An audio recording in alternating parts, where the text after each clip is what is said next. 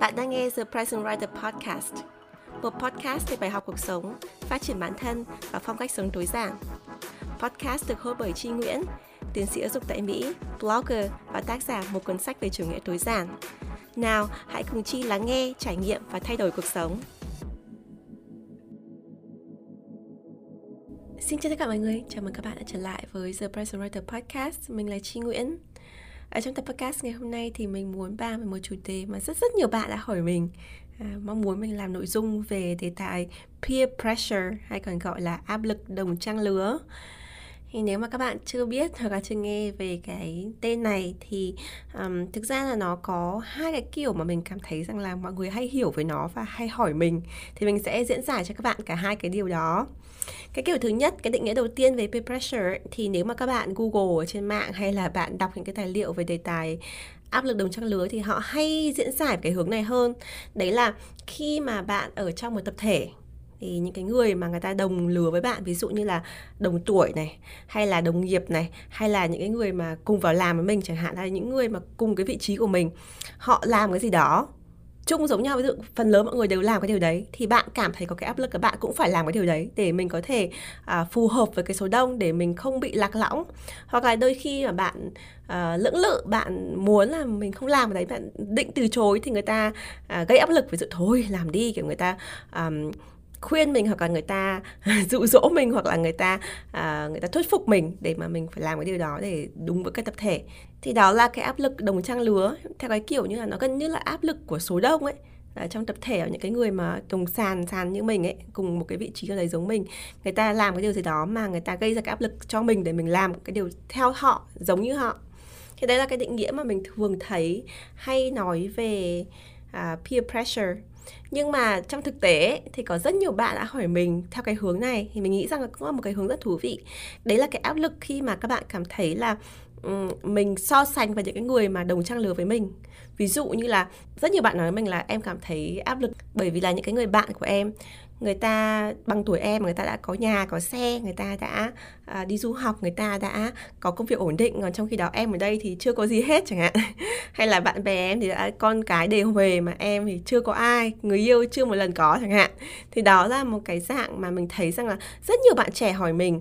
Có thể là trong sách vở thì nó không gọi đấy là cái áp lực thùng trang lứa mà có thể nó gọi là uh, so sánh với bạn bè chẳng hạn. Thì nếu mà các bạn quan tâm ấy thì mình đã từng làm một tập podcast có tên là ngừng so sánh bản thân và ghen tị với người khác thì các bạn có thể nghe lại hoặc là xem ở trên YouTube thì mình mình cũng có video animation về cái chủ đề này.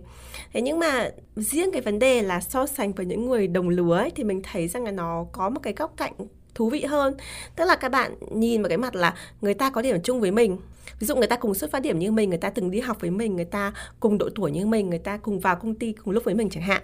Nhưng mà người ta lại đến một cái thời điểm nào đấy người ta làm cái gì đấy mà ví dụ như là xã hội họ khuyên là ở cái thời điểm đấy bạn nên làm. Ví dụ như là có con trước 30 tuổi này chẳng hạn là em mua nhà trước 40 tuổi chẳng hạn. Mình không không biết là cụ thể xã hội hiện nay ở Việt Nam có những cái, cái áp lực nào lên những các bạn trẻ. Nhưng mà khi bạn cảm thấy rằng là bạn chưa đáp ứng được những cái áp lực mà những cái bạn đồng trang lứa của mình hay là xã hội người ta nghĩ rằng là ở cái lứa tuổi đấy hay là ở cái vị trí của bạn bạn nên có, thì lúc đấy bạn cảm thấy áp lực. Thì đấy là cái dạng thứ hai của áp lực đồng trang lứa mà mình hay nghe các bạn trẻ nói nó có thể là không phải là à, đúng như ở trong sách vở nhưng mình thấy là nó cũng là một cái à, tư duy khá là thú vị. Bởi vậy trong tập podcast ngày hôm nay thì mình sẽ phân tích và và chia sẻ với các bạn cái suy nghĩ của mình về cả hai cái hướng à, khai thác này đối với cái chủ đề áp lực đồng trang lứa. Vậy mình hãy cùng nghe tập podcast ngày hôm nay nhé.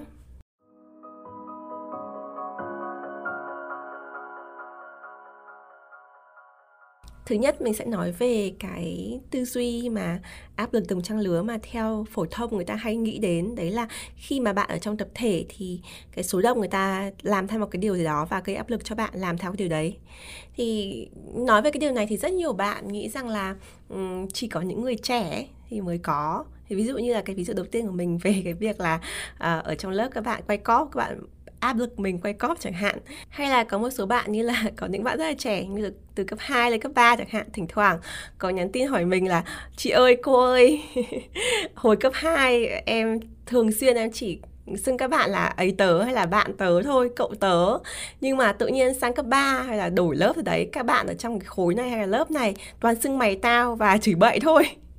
thì em nên như thế nào? Thì mình cũng hiểu tại sao các bạn hỏi mình những cái câu như thế, vì là thực ra thì mình cũng không phải là kiểu như là tư vấn học đường được. Nhưng mình cảm thấy đó là một trong cái ví dụ về áp lực đồng trang lứa, bởi vì là bạn cảm thấy là những cái à, xưng hô hoặc là những cái văn hóa những cái cư xử của mình ở một cái tập thể khác hoặc là khi mà mình còn nhỏ hơn hay là mình tiếp xúc với những người khác thì là đúng. Nhưng mà khi mình sang một cái tập thể mới thì nó lại không đúng.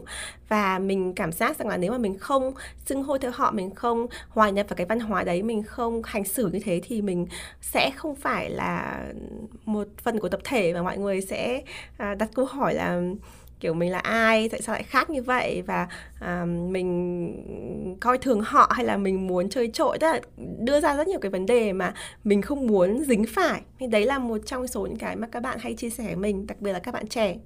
Thế nhưng mà cái vấn đề này không phải chỉ dành riêng cho những bạn trẻ đâu và đặc biệt là những người lớn người ta cũng gặp rất là nhiều. Một trong cái ví dụ mình thấy rằng là người ta rất hay đưa ra khi mà người ta nói về cái vấn đề áp lực đồng trang lứa ấy, đấy là ví dụ như là khi mà người lớn người ta đi nhậu chẳng hạn thì người ta hay bị ép rượu. Rồi chú uống nốt nốt một cái này nữa thôi chú uống đi. Rồi đã là bao nhiêu chén đâu cố lên. Thử thì ví dụ như thế thì khi mà mình là đàn ông hoặc là mình ở trong cái nhóm các anh em như thế thì rất là khó để mình từ chối hoặc là ví dụ như mình đã mệt quá rồi nhưng mà mình cảm thấy rằng là nếu mà mình không uống thì mình sẽ bị người ta nói hoặc là mình người ta nhận xét thế này thế kia người ta trêu mình hay là sau đó thì mình cảm thấy bị cái áp lực đồng trang lứa những cái người mà à, uh, sẵn sàng như mình ở trong hội của mình người ta ép buộc mình thì mình mình lại uống chẳng hạn. Thì đấy là một cái ví dụ hay như là chị em chẳng hạn mình cảm thấy là có rất nhiều chị em kể cả lớn tuổi thậm chí là uh, kiểu như là mẹ mình ba mình chẳng hạn thì thỉnh thoảng đi chợ với bạn bè chẳng hạn thì tôi không muốn mua cái này cái kia nhưng mà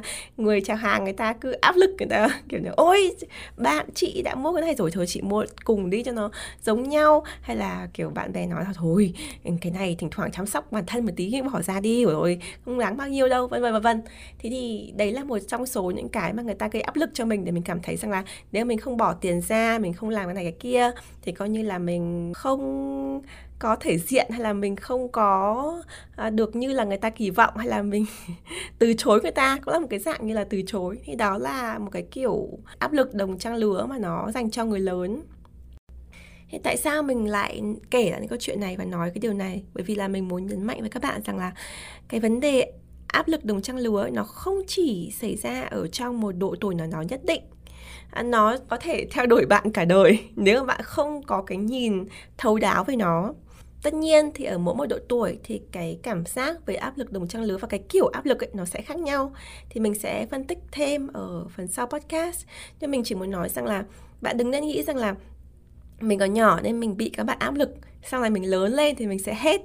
Không có đâu ạ hay như là ví dụ như là mình thấy rất nhiều bố mẹ hay la mắng con cái là môi mày đừng có mà để bạn bè xấu lôi kéo dụ dỗ mày phải thế này thế kia mày không có chính kiến vân vân vân. Nhưng mà thực ra chính họ mình cảm thấy rằng là có rất nhiều bố mẹ người ta vừa mắng con thế nhưng mà à, lại chen chú chen anh với bạn bè chẳng hạn hay là bị người ta ép phải làm cái này cái kia hoặc là thậm chí là bị áp lực đồng trang lứa từ các bà mẹ khác để la mắng cho con mình vì mình so sánh con mình với con nhà người khác do vậy là nhìn một cách công bằng á, thì tất cả chúng ta đều chịu cái áp lực đồng trang lứa nhất định. Nhưng mà có quan trọng á không phải là cái yếu tố là người ta có đưa cái áp lực cho mình hay không.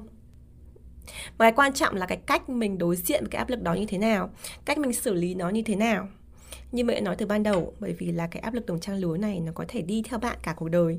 Nếu mà các bạn không có cái nhìn thấu đáo ngay từ bây giờ thì nó ảnh hưởng rất rất là lâu dài.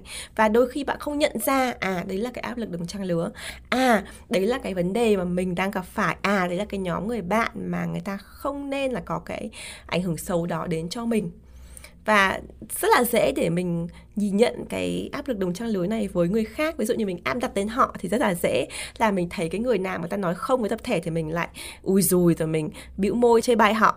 Thế nhưng mà đến khi mà nó vào cái trường hợp của mình ấy, thì mình lại không để ý. Thì mình lại nghĩ rằng là đây là chính kiến của mình. À bạn bè mình tốt à thế này, thế kia. Do vậy là cái vấn đề là khi mà bạn nhận ra được đúng đâu là cái áp lực đồng trang lứa và cách xử lý của nó như thế nào để mình vẫn giữ được cái chính kiến riêng của mình và mình đi theo được đúng cái con đường đạo đức mà mình muốn ấy, thì nó là cái điều mà mình nghĩ là vô cùng vô cùng quan trọng đối với cái ý thứ nhất của áp lực đồng trang lứa này.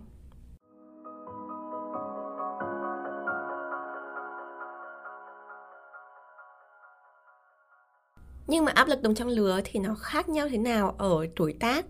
Như mình chia sẻ là khi mà tuổi nhỏ ấy, thì các bạn gặp phải áp lực đồng trang lứa thường là ở cái khía cạnh học đường là bạn bè, những người học chung của lớp của mình này, tập thể mình, giao tiếp hàng ngày, hoặc là anh chị em họ hàng của mình, nhưng mà thường là những người mà bằng tuổi mình. Thì cái vấn đề tại sao bạn bị áp lực đồng trang lứa? Đấy là bởi vì là bạn chưa thực sự biết mình là ai. Thì khi mình còn nhỏ, mình còn đang phát triển về tư duy, mình còn đang ở tuổi ăn, tuổi lớn mình còn chưa biết mình là ai. Thì làm sao mình biết là để mà mình quyết định là à đây là cái ý kiến của tập thể à đây là cái ý kiến riêng của mình. Cái tư duy mặc định của mình là khi mà tập thể người ta làm cùng cái gì đấy thì mình sẽ phải làm theo cái đó đặc biệt là khi mà bạn sống mà bạn trưởng thành ở cái môi trường ở Việt Nam ấy, bởi vì là Việt Nam mình cũng như rất nhiều cái nước châu Á khác là trọng về mối quan hệ tập thể. Các bạn sinh hoạt trong tập thể, các bạn học trong một lớp, các bạn làm cái gì cũng trong nhóm. Do vậy cái số đông nó luôn lấn át cái riêng cái cá nhân của mình. Do vậy là đương nhiên là bạn sẽ nghĩ rằng là nếu mình đi ngược lại cái chung cái tập thể thì mình có vấn đề. Và do vậy là cái áp lực đồng trang lứa, cái peer pressure nó rất là lớn khi mà bạn còn trẻ. Bởi vì bạn chưa biết cái trình kiến của mình là gì bạn chưa biết mình là ai. Nếu các bạn còn trẻ mà các bạn đang nghe cái podcast này thì các bạn có thể nghĩ rằng là ôi, thế tức là khi mà mình phải đợi khi mình lớn mình trưởng thành thì mình mới có thể thoát khỏi áp lực đồng trang lứa. Như mình nói thì cái này là không đúng. Bởi vì lớn lên thì mình sẽ gặp phải một cái trường hợp khác nữa về cái dạng áp lực này. Nhưng mà khi bạn còn trẻ, bạn vẫn có thể thoát được khỏi cái áp lực này, kể cả khi bạn chưa biết mình là ai. Bằng cách gì? Bằng cách đặt cho mình câu hỏi là cái điều này nó có quan trọng hay không? Trở lại câu hỏi uh, rất nhiều bạn trẻ các bạn nhỏ hay hỏi mình là cái việc xưng hô mày tao hay là chửi bậy thì cái điều này phải nói thú thật là khi mà mình còn đi học ấy thì mình cũng xưng mày tao và hiện nay mình vẫn xưng với rất nhiều bạn bè của mình là mày tao. Và có rất nhiều người bạn khác thì mình xưng là bạn bè ấy tớ. Cái cái dưng xưng ấy nó không thực sự là nó thể hiện cái điều gì cả. Bạn có thể nghĩ rằng cái danh xưng tao mày thì nó hơi bị xuồng xã nó hơi bị uh, uh, vô văn hóa chẳng hạn. Nhưng mà có đối với nhiều người và nhiều mối quan hệ nó là thể hiện sự thân mật. Và có rất nhiều cái mối quan hệ vô cùng là lịch sự mà mình có. Thì khi mà mình gặp nhau ở cái môi trường uh, công sở ấy thì mình vẫn gọi nhau là tên. Ví dụ như là uh, chi hiền anh trang tú là mình nói với tên nhau chẳng hạn. Nhưng mà sau cái làm công sở sau cái cái cái gặp gỡ mà nó chuyên nghiệp thế thì mình lại xưng hô mày ta như bình thường. Chứ nó không nói lên cái vấn đề là cái cái xưng hô nó thể hiện là lịch sự hay không lịch sự. À, có thể ở một số cái trường hợp chẳng hạn như là bạn đang xưng hô anh em hoặc là bạn bè thì bạn chuyển sang mày ta thì nó có cái vấn đề ở đấy. Nhưng mà ý mình muốn nói rằng là khi bạn vào một tập thể nào đấy mà uh, người ta xưng hô khác ấy thì bạn phải họ nghĩ rằng là cái cái này nó có thực sự um, quan trọng hay không? Nó có thực sự quan trọng để mình lo lắng mất ăn mất ngủ mình phải hỏi một người ở trên mạng đã 30 tuổi về vấn đề xưng hô hay không? Mình nói đùa một chút vậy thôi nhưng ý mình muốn nói rằng là các bạn nên nghĩ rằng là cái quan ngại này nó có thực sự là nó đáng giá hay không? Hay là nó cũng chỉ là cái điều mà mình hoàn toàn có thể làm được vì mọi người ai cũng làm thế và cảm giác đây là cái văn hóa của tập thể này. Còn nếu mà bạn cảm thấy đây là cái vấn đề có vấn đề thật sự ví dụ như là bạn cảm thấy rằng là cứ mỗi lần mình xưng hô mày ta bạn cảm thấy rằng là mình không thoải mái chẳng hạn là bạn cảm thấy rằng là um, cái này là vì cái tập thể áp lực chứ thực ra mình không muốn xưng mày tao cho bất kỳ ai. Cái này không chỉ áp dụng vào cái vấn đề xưng hô mày ta mà có thể áp dụng vào những cái trường hợp khác nữa. Ví dụ như quay cót thì mình đừng nói này hay là chửi bậy này hay là um, mua cái gì đấy hay là uh, những cái làm một cái gì đấy mà nó đua đòi ấy bạn cảm thấy là nó không thực sự nó phù hợp với mình thì mình hoàn toàn có thể nói không. Mình có thể nói rằng là ồ mình không quen làm cái điều đấy à thôi bố mẹ mình không cho phép mình làm cái điều đấy hoặc là mình không có tiền để làm cái thứ đấy. À, mình hoàn toàn có thể nói không ý mình muốn nói rằng là kể cả bạn vẫn còn rất là trẻ bạn chưa biết mình là ai cái tâm lý của bạn chưa được định hình. Nhưng bạn có thể à, đánh giá cái sự việc cái áp lực đấy nó là nếu mà mình làm theo số đông ấy thì nó có ảnh hưởng gì đến quá đáng với mình hay không? Nếu mà không thì hoàn toàn có thể làm theo đám đông. Còn nếu mà nó ảnh hưởng đến bạn ấy, thì mình có thể nói không và mình có cái lời giải thích cụ thể. Và tất nhiên là khi bạn không làm theo đám đông thì người ta sẽ đặt câu hỏi cho bạn. Thế nhưng mà nếu mà nó thực sự có ý nghĩa với bạn thì bạn hoàn toàn có thể giải thích là à, thực ra cái này nó rất là quan trọng mình và mình không không muốn làm như thế. Thì đó là cái cách để cho các bạn, kể cả khi bạn còn nhỏ, bạn chưa định hình về tính cách, bạn còn rất là trẻ, thiếu kinh nghiệm. Nhưng mà chỉ cần dựa vào cái trực quan là nó có quan trọng hay không quan trọng đối với riêng bạn, thì bạn có thể quyết định là mình có theo cái áp lực từ trang lứa hay không, hay là mình đi một cái con đường khác thành thực mà nói ấy, nếu mà trong cái tập thể lớn mà tất cả coi coi như là 80% những gì mà tập thể làm bạn không làm thì có thể là bạn sẽ bị coi như là ngoài rìa. nhưng mà nếu mà chỉ là khoảng độ 10% hay là 20% những gì mà người ta à, làm mà bạn không muốn làm ấy thì thực ra mình nghĩ là nó không quá là uh, có cái gì mà nó quá khác biệt. Là một cái người mỗi một cá nhân thì người ta có một cái sự khác biệt riêng thôi. Và khi mà còn nhỏ thì mình cảm thấy là mỗi cái khác biệt của mình thì mình cảm thấy là ai cũng đem ra cái kính lúp để soi như kiểu kính hiển vi để người ta thấy là mình khác người ta nhưng mà trong thực tế thì mọi người quá là dành nhiều thời gian để quan tâm đến họ thay vì quan tâm đến bạn. Cho nên là bạn đừng nên bận tâm đến cái vấn đề này nhiều quá. Nếu mà các bạn nào có cái ý muốn tìm hiểu hơn về cái ý này thì mình đã từng làm cái tập podcast có tên là người ta nghĩ gì về mình? Để giải thích kỹ hơn về cái tâm lý cái người mà cảm thấy là người ta bị soi ấy, và cái cái thực tế của cái người mà người ta nhận xét về bạn người ta nói rằng bạn khác biệt thì thì nếu mà các bạn quan tâm thì có thể nghe lại cái tập podcast đó nhưng mà bây giờ mình sẽ chuyển đến cái chủ đề với những cái bạn mà uh, lớn tuổi hơn một chút những cái bạn mà tầm như tuổi mình là người đã trưởng thành hay là uh, thậm chí là cô bác là các anh các chị mà lớn tuổi thì bây giờ lúc đấy thì mình đã định hình được cái tính cách của mình rồi. Ví dụ như là khi mà mình ngoài 20 tuổi hoặc là mình 30 tuổi, 40 tuổi mình biết là mình là ai rồi. Ví dụ như là cái đồng trang lứa những cái người bạn của mình bạn nhậu chẳng hạn hay là bạn bè đi mua sắm hay là bạn bè trong công ty chẳng hạn người ta áp lực lên mình chẳng hạn. Thì mình biết rằng là mình muốn gì. Nó rất là khác khi mình còn nhỏ đây là cái mà mình muốn làm và mình không muốn làm này. Hay là à đây là cái cái mà ví dụ như cái cái cái nền tảng tài chính của mình chưa cho phép chẳng hạn. Hay là đây là cái mà mình cảm thấy là không có đạo đức chẳng hạn. Thì cái này thì mình tin rằng là đa phần mọi người đều biết rồi. Hoặc là nếu mà bạn không biết chắc á, thì thì cái trực quan cái cảm tính của mình ấy, thì mình cũng đã hiểu là mình thiên theo cái hướng nào rồi chứ không phải là như khi mà còn nhỏ. Nhưng tại sao rất nhiều người người ta vẫn phải chiều theo đám đông, chiều theo cái áp lực đồng trang lứa khi người ta ở lứa tuổi trưởng thành. Thì cái này theo mình, cái lý do lớn nhất ấy là cái vấn đề về cái tôi, về cái thể diện. Rất nhiều người lớn lo lắng về thể diện. Khi mà bạn còn nhỏ thì bạn lo lắng là người ta sẽ nghĩ gì về mình, rồi mình cảm giác lúng túng, mình cảm giác ngượng nghịu trước đám đông. Nhưng mà khi bạn trưởng thành rồi, bạn tự tin hơn rồi, thì cái bạn lo lắng ấy, thì có rất nhiều người lo lắng là cái thể diện của mình, cái cái cái cái cái việc mà người ta nói gì về mình ở sau lưng mình chẳng hạn. Hay là sếp nghĩ gì về mình, đồng nghiệp nghĩ gì về mình này, hay là cái danh tiếng của mình, hay cái cái vị trí, hoặc là người ta sẽ suy luận gì từ cái cái việc làm nho nhỏ này của mình.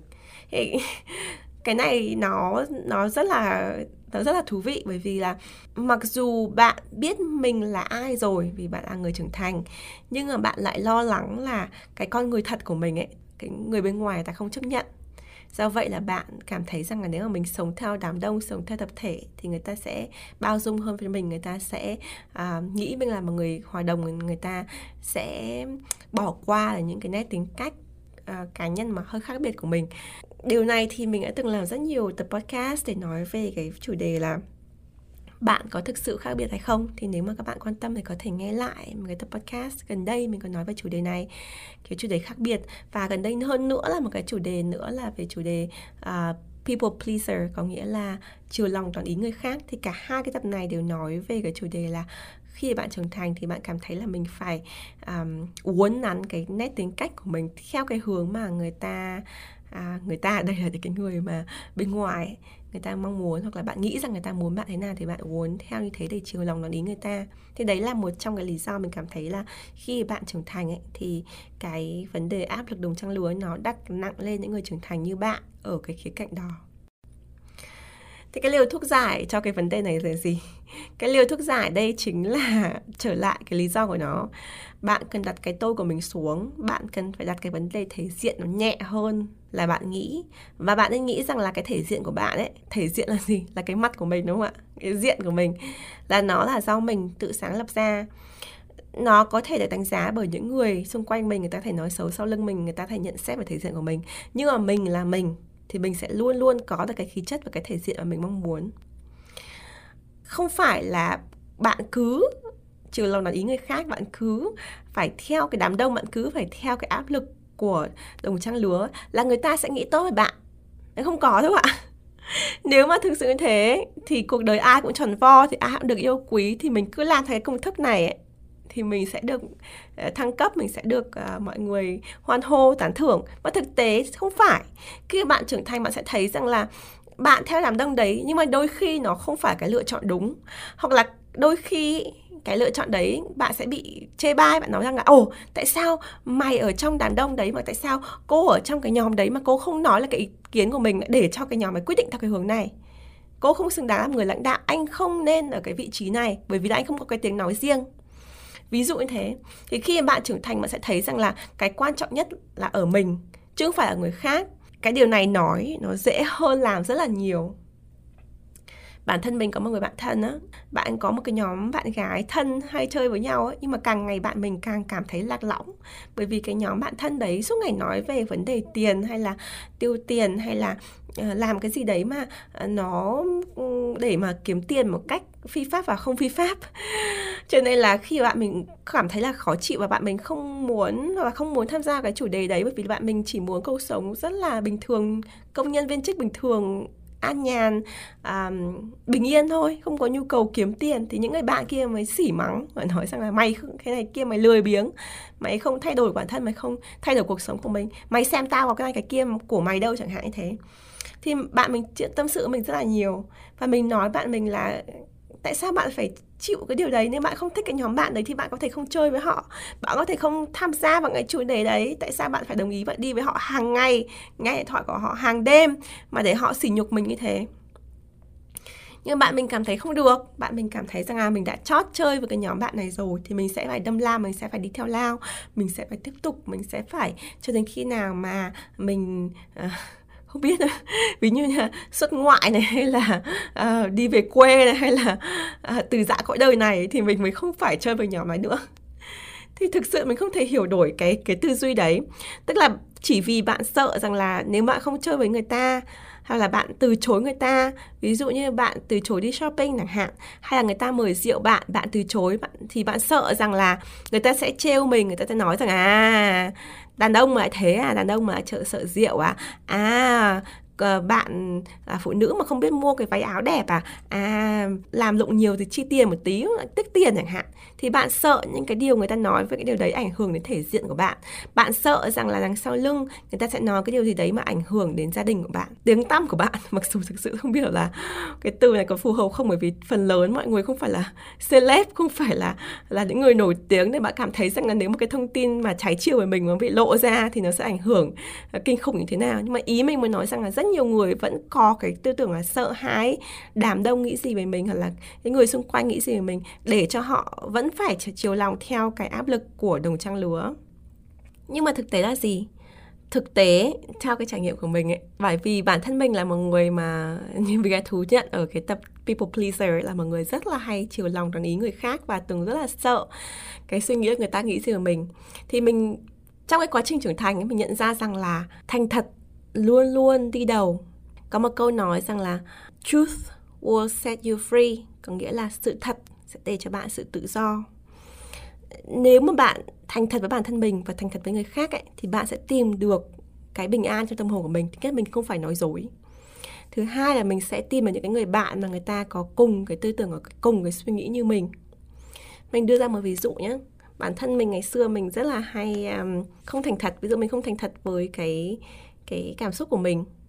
Là mình rất là không thành thật với cái vấn đề tài chính của mình. Ví dụ như là khi mà bạn bè mình rủ mình đi chơi chẳng hạn tiêu tiền chẳng hạn hay là đi uh, nghỉ mát chẳng hạn thì mình thực sự mình không có tiền nhưng mình vẫn nói oh ok đi đi. Hoặc là đi đi. Nhưng mà mình lôi mình sẽ cố gắng là đến gần ngày đi mình phải giả vờ mình bận cái gì đấy chẳng hạn. Thì mình không phải đi mình không phải tiêu tiền chẳng hạn mình không bị người ta nói rằng là cố tình là con này không có tiền để đi theo mình mà chỉ là ô mình có việc đột xuất thôi chẳng hạn như thế.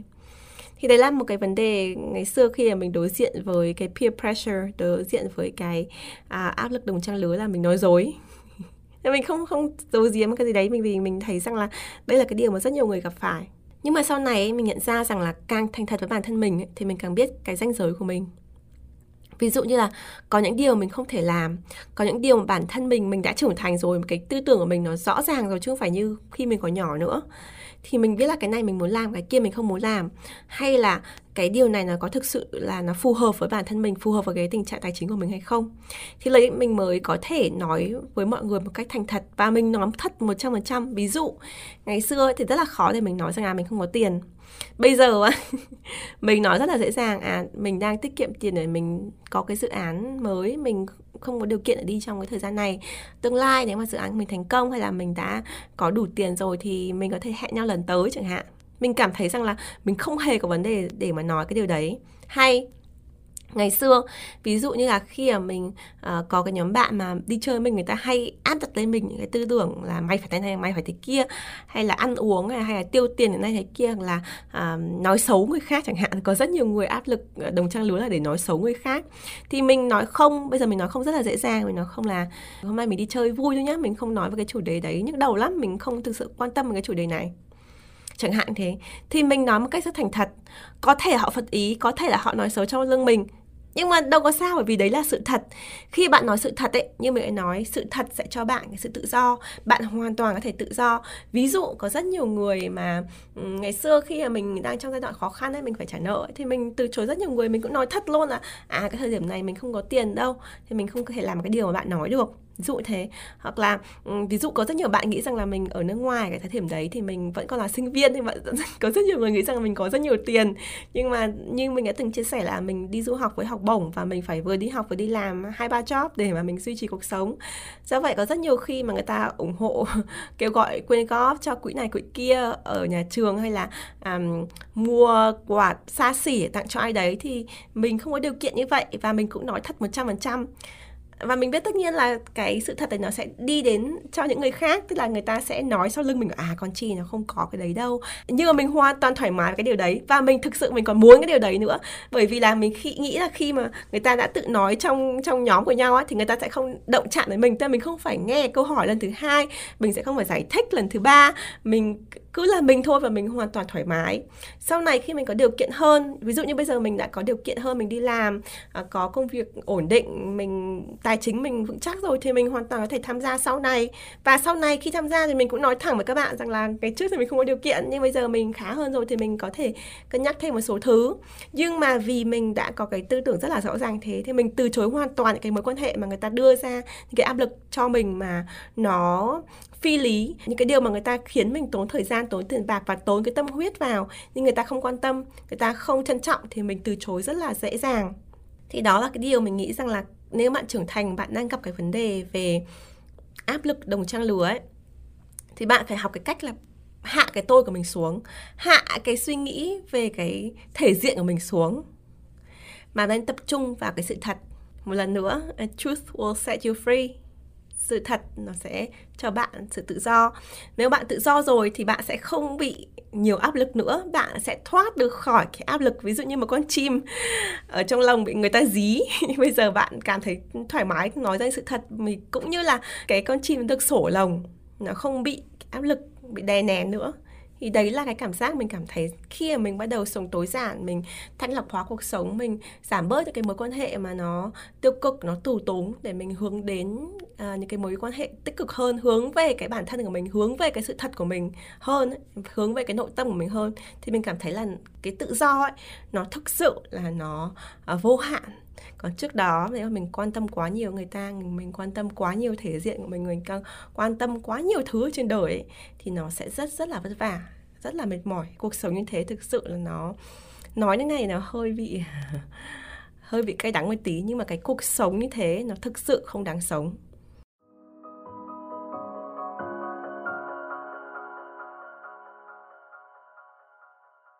Bây giờ mình sẽ nói về cái chủ đề thứ hai, cái hướng tiếp cận thứ hai, đấy là cái cái vấn đề là ừ, cái áp lực đồng trang lứa. Nó cũng là cái dạng như là, ví dụ như bạn so sánh bạn với những cái người đồng trang lứa với bạn và bạn nghĩ rằng là mình chưa bằng họ hay là mình cần phải làm gì để mình à, được bằng họ hoặc hơn họ chẳng hạn, hoặc là mình chưa có gì mà người ta lại có rất nhiều thì mình cảm thấy rằng là mình chịu cái áp lực.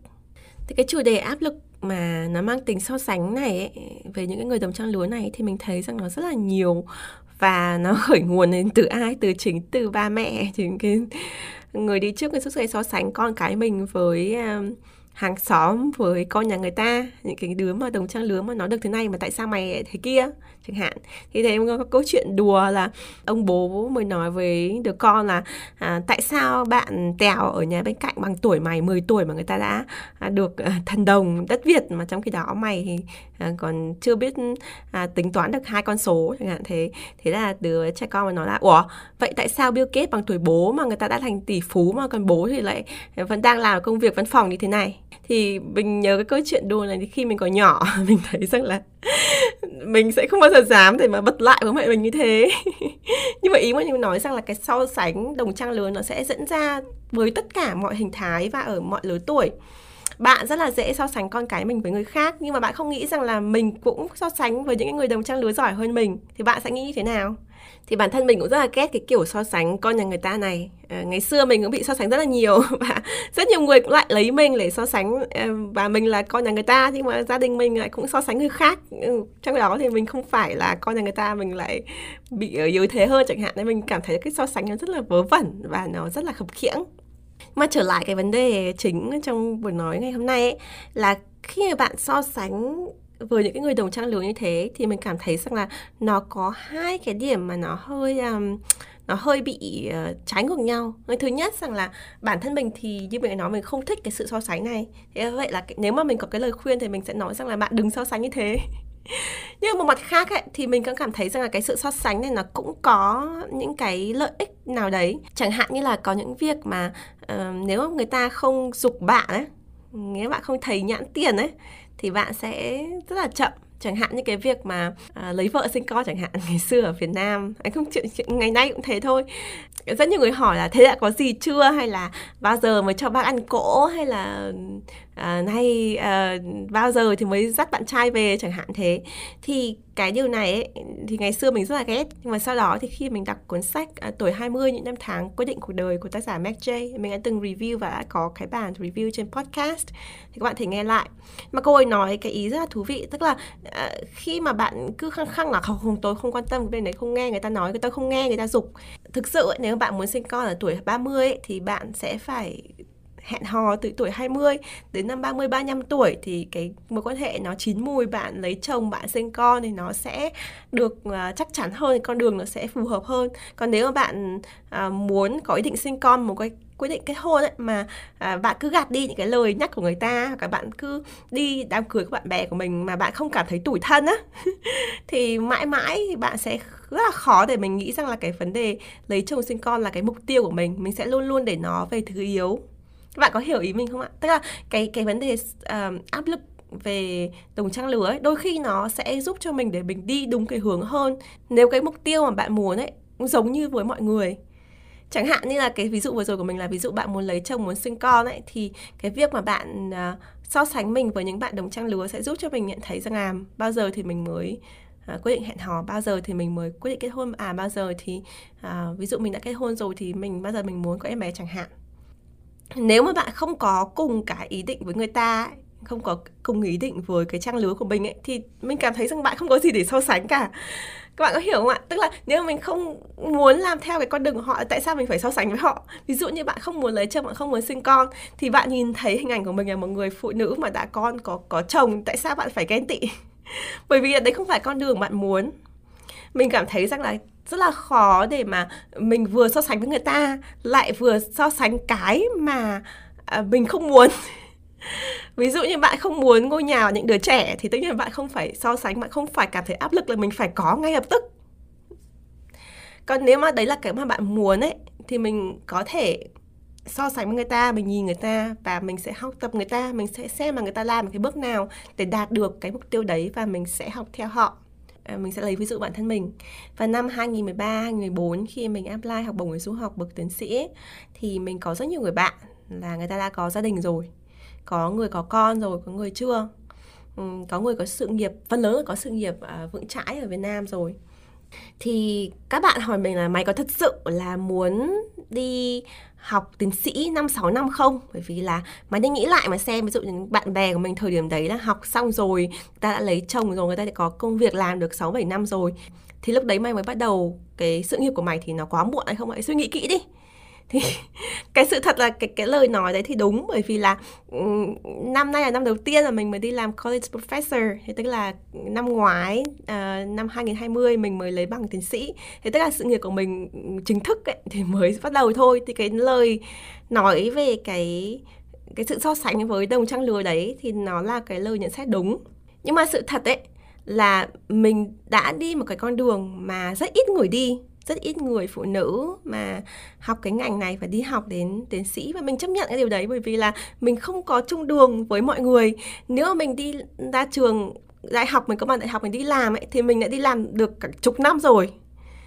Chứ mình không phải là mình đi học rồi mình đi học tiếp rồi mình mới đi làm, mình tiếp tục cái con đường nghiên cứu của mình. Mỗi một người đi theo một cái con đường khác nhau. Mình không nên so sánh như vậy. Và mình không hề cảm thấy bị áp lực ở cái thời điểm đấy. Và mình nghĩ rằng là cái con đường này nó là cái con đường bắt buộc bạn phải đi. Nếu bạn muốn làm giáo sư đại học thì bạn phải có bằng tiến sĩ. Chứ không phải là như ở Việt Nam, chẳng hạn, ví dụ như bạn muốn đi giảng dạy ở học, bạn bằng thạc sĩ, người ta có thể chấp nhận. Nhưng mà ở nước ngoài, như ví dụ trường hợp của mình ấy, thì mình bắt buộc phải có bằng tiến sĩ. Và mình rất là mê nghiên cứu do vậy mình chắc chắn là phải có đi có con đường này. Cái con đường này không phải ai cũng đi. Do vậy nó đã vốn ngược với xã hội rồi thì nó phải theo một cái quy chuẩn khác. Ờ, chứ không thể áp dụng cái quy chuẩn của đám đông quy chuẩn của đồng trang lứa để so sánh với mình được. Do vậy cái thời điểm đấy khi mình nghe bạn mình nói thì mình không hề có xi nhê gì cả. Mình cũng nói rằng là ok mình cảm thấy thoải mái không có vấn đề gì. Thế nhưng mà cái điều rất thú vị đấy là cái người bạn mà từng nói câu đó với mình á. Thì sau này khi bạn ra trường cái thời điểm đấy bạn đi làm ấy, thì bạn không thích cái công việc đó của bạn ấy. Và bạn ấy quyết định là bỏ việc và đi học lại hoàn toàn một cái ngành mới mà bạn ấy thích. Thì tức là cái con đường đi học của bạn ấy cũng lại ngược trở lại tương tự như mình. Và nhưng mà bạn ấy không có điều kiện học lên cao học bởi vì là cái bằng đại học của bạn ấy rất là khác so với cái ngành bạn muốn học. Do vậy bạn phải học lại từ đại học. Và lần gần đây nhất bạn ấy mới nói với mình là bạn ấy đã có suy nghĩ học lên tiến sĩ. Bạn lại hỏi lại mình là mày có nghĩ rằng là bây giờ ta đã dành ra uh, chục năm vừa rồi để học lại cái bằng uh, thứ hai này trong khi vừa sinh con lại vừa đi làm thêm cho gia đình. Thì mình có nên dành thêm ờ, bốn uh, năm năm cuộc đời để đi thăng tiến sĩ hay không? Thì mình chỉ nhắc lại câu chuyện mà bạn từng nói mình khi khi mình mới được tiến sĩ. Đấy là công thức của bạn đưa ra để so sánh đồng trang lứa nó rất là bấp bênh nó không có tiêu chuẩn. Vì mỗi người có một con đường riêng và một cái mục tiêu riêng để đến với thành công bạn có thể học theo cái con đường của người ta. Chứ bạn không nhất thiết là phải áp dụng cái con đường của người ta và con đường của mình. Và đặc biệt là không nên lúc nào cũng so sánh người ta với mình. Nếu mà con đường của bạn giống như con đường của mình là muốn trở thành giáo sư đại học ở nước ngoài thì đương nhiên bạn sẽ phải có bằng cấp ở nước ngoài. Bạn sẽ học lên thạc sĩ học lên tiến sĩ rồi bắt đầu đi làm à, đi dạy học đi làm nghiên cứu. Đấy là con đường đương nhiên. Còn nếu mà bạn ở việt nam hay là bạn ở những nước khác mà bạn chỉ muốn đi làm để có gia đình để mà công việc ổn định nuôi con cái thì bạn sẽ sẽ một con đường hoàn toàn khác. Và cũng đừng nên áp dụng cái quy chuẩn của xã hội, quy chuẩn đồng trang lứa lên người khác ở cái thời điểm mà bạn chưa biết chắc cái cuộc đời của mình sẽ như thế nào. Mình tin chắc cái thời điểm mà người bạn mình nói rằng là hãy suy nghĩ kỹ đi chi à mày có thực sự mày muốn là khi mày ra trường có bằng tiến sĩ thì mình mày chậm hơn các bạn bao nhiêu năm hay không? Thì bạn ấy cũng không biết rằng là tương lai bạn cũng sẽ chậm có thậm chí là chậm hơn cả mình nữa nên mình không muốn nói thế là để mình nói xấu bạn mình cả. Mình rất là yêu bạn mình. Nhưng mình chỉ muốn nói rằng là đôi khi chúng ta so sánh cái hành trình của mình với người khác, khi mà bạn chưa biết được là cái hành trình của mình sẽ như thế nào, bạn không hiểu cái con đường người ta và bạn không hiểu được cái hành trình của mình, thì trở lại cái vấn đề áp lực đồng trang lứa ấy, thì nếu mà bạn ờ, có cùng cái mục tiêu với người khác, ví dụ bạn muốn có công việc này bạn muốn có cái học hàm học vị này bạn muốn có gia đình như thế này thì bạn hãy so sánh bản thân mình với người khác. Bạn hãy đón lấy cái áp lực đồng trang lứa đấy một cách tích cực để mình có cái cú, cú mốc là à mình sẽ học hỏi thế bạn ấy mình sẽ hỏi xem là bạn ấy đi những cái bước thế nào bạn gặp ai bạn làm gì bạn nộp hồ sơ thế nào hoặc là bạn hẹn hò trên trang web nào chẳng hạn để mình có thể à, đi theo cái bước chân của bạn để mình làm được cái điều mà mình muốn làm thì khi đấy cái áp lực đồng trang lứa nó sẽ là một cái động lực tích cực cho bạn. Còn nếu mà bạn mà không có cái ý tưởng giống với người ta và không có cái con đường mà giống với chuẩn của xã hội, thì bạn không nhất thiết và bạn đừng nên áp dụng cái chuẩn của xã hội vào mình. Và bạn cứ coi như là cái áp lực đấy nó sẽ không chạm mình bởi vì là nó không áp dụng được cho mình. Cứ như là bạn có một cái khiên sắt ấy, thì mỗi khi cái áp lực nó đổ xuống thì bạn dơ cái khiên lên để bạn đỡ cho mình ấy. Là bởi vì là bạn thấy rằng là cái áp lực này nó không áp dụng cho mình, nó không phù hợp với trường hợp của mình, nó không phải là mình và bạn cũng đừng nên mang cái áp lực đồng trang lứa đấy mang cho người khác. Ví dụ như là mình thấy có rất nhiều bạn trong đó có người bạn của mình mình vừa chia sẻ là bạn ấy có cái áp lực đồng trang lứa trong bạn ấy, thì bạn ấy rất là hay project, tức là hay mang cái đấy lên áp lên người khác. Bởi vì bạn mình muốn xem là cùng cái áp lực này thì người ta có phản ứng giống mình hay không, cùng cái áp lực này thì người ta nghĩ là gì. Thì bạn đừng nên như thế, vì như thế là bạn sẽ mang cái áp lực đấy đến cho người ta thêm. Cái nó không có cái cái cái tác dụng tốt cho với nhiều người cái trường hợp của mình thì mình không có bị ảnh hưởng mấy nhưng mà à, sau này thì khi mình chia sẻ lại cái câu chuyện à, ngày xưa với bạn mình thì bọn mình đều cười và nghĩ rằng là à, bây giờ mình là quá lớn tuổi để mình cảm thấy cái áp lực đấy nó nó nó hiện hữu như thế nào?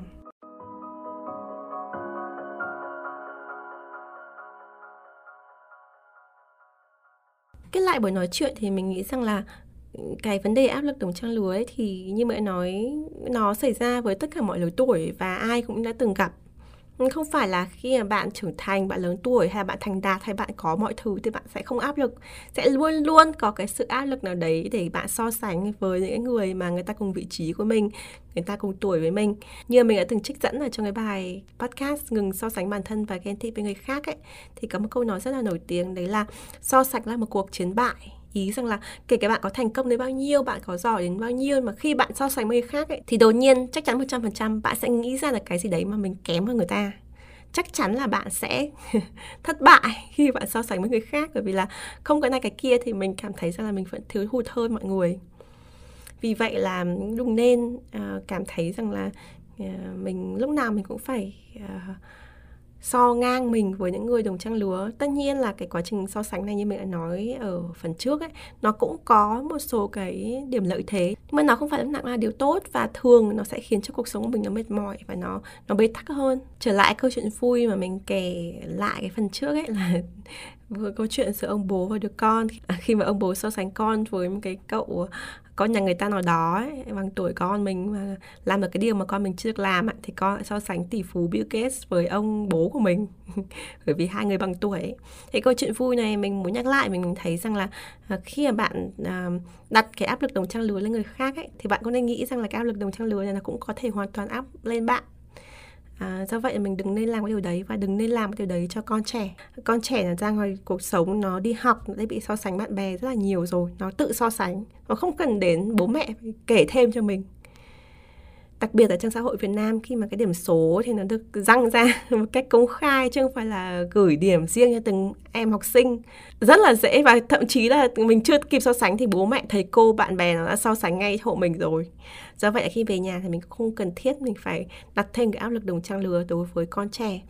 Và nếu mà các bạn đang nghe tập podcast ngày hôm nay bạn đang cảm thấy cái áp lực đồng trang lứa nào ấy mà nó là thuộc cái dạng thứ nhất hay là cái dạng thứ hai mà mình đã chia sẻ ở trong tập podcast này ấy, thì mình cũng hy vọng là các bạn cảm thấy uh, phần nào cái sự an ủi và cái giải pháp thông qua cái tập podcast này nó hơn là một cái tập podcast mình nghĩ là nó hơi dài dòng và và nó chia sẻ nhiều cái vấn đề uh, hơi phức tạp một chút bởi vì là không phải là dễ dàng để có thể bóc tách một cái chủ đề mà nó nó đa chiều như chủ đề peer pressure này nhưng mà mình hy vọng ít nhiều nó cũng cho bạn một cái góc nhìn mới về chủ đề này. Và nếu mà các bạn có cái chia sẻ gì với mình thì à, mình rất là vui lòng để lắng nghe. Các bạn có thể comment ở trên trang mạng xã hội của mình hay là gửi email cho mình thì mình rất là muốn nghe cái chia sẻ của bạn qua cái tập podcast này. À, vậy mình chúc các bạn một ngày mới vui vẻ và hẹn gặp lại các bạn trong tập podcast tiếp theo. Bye!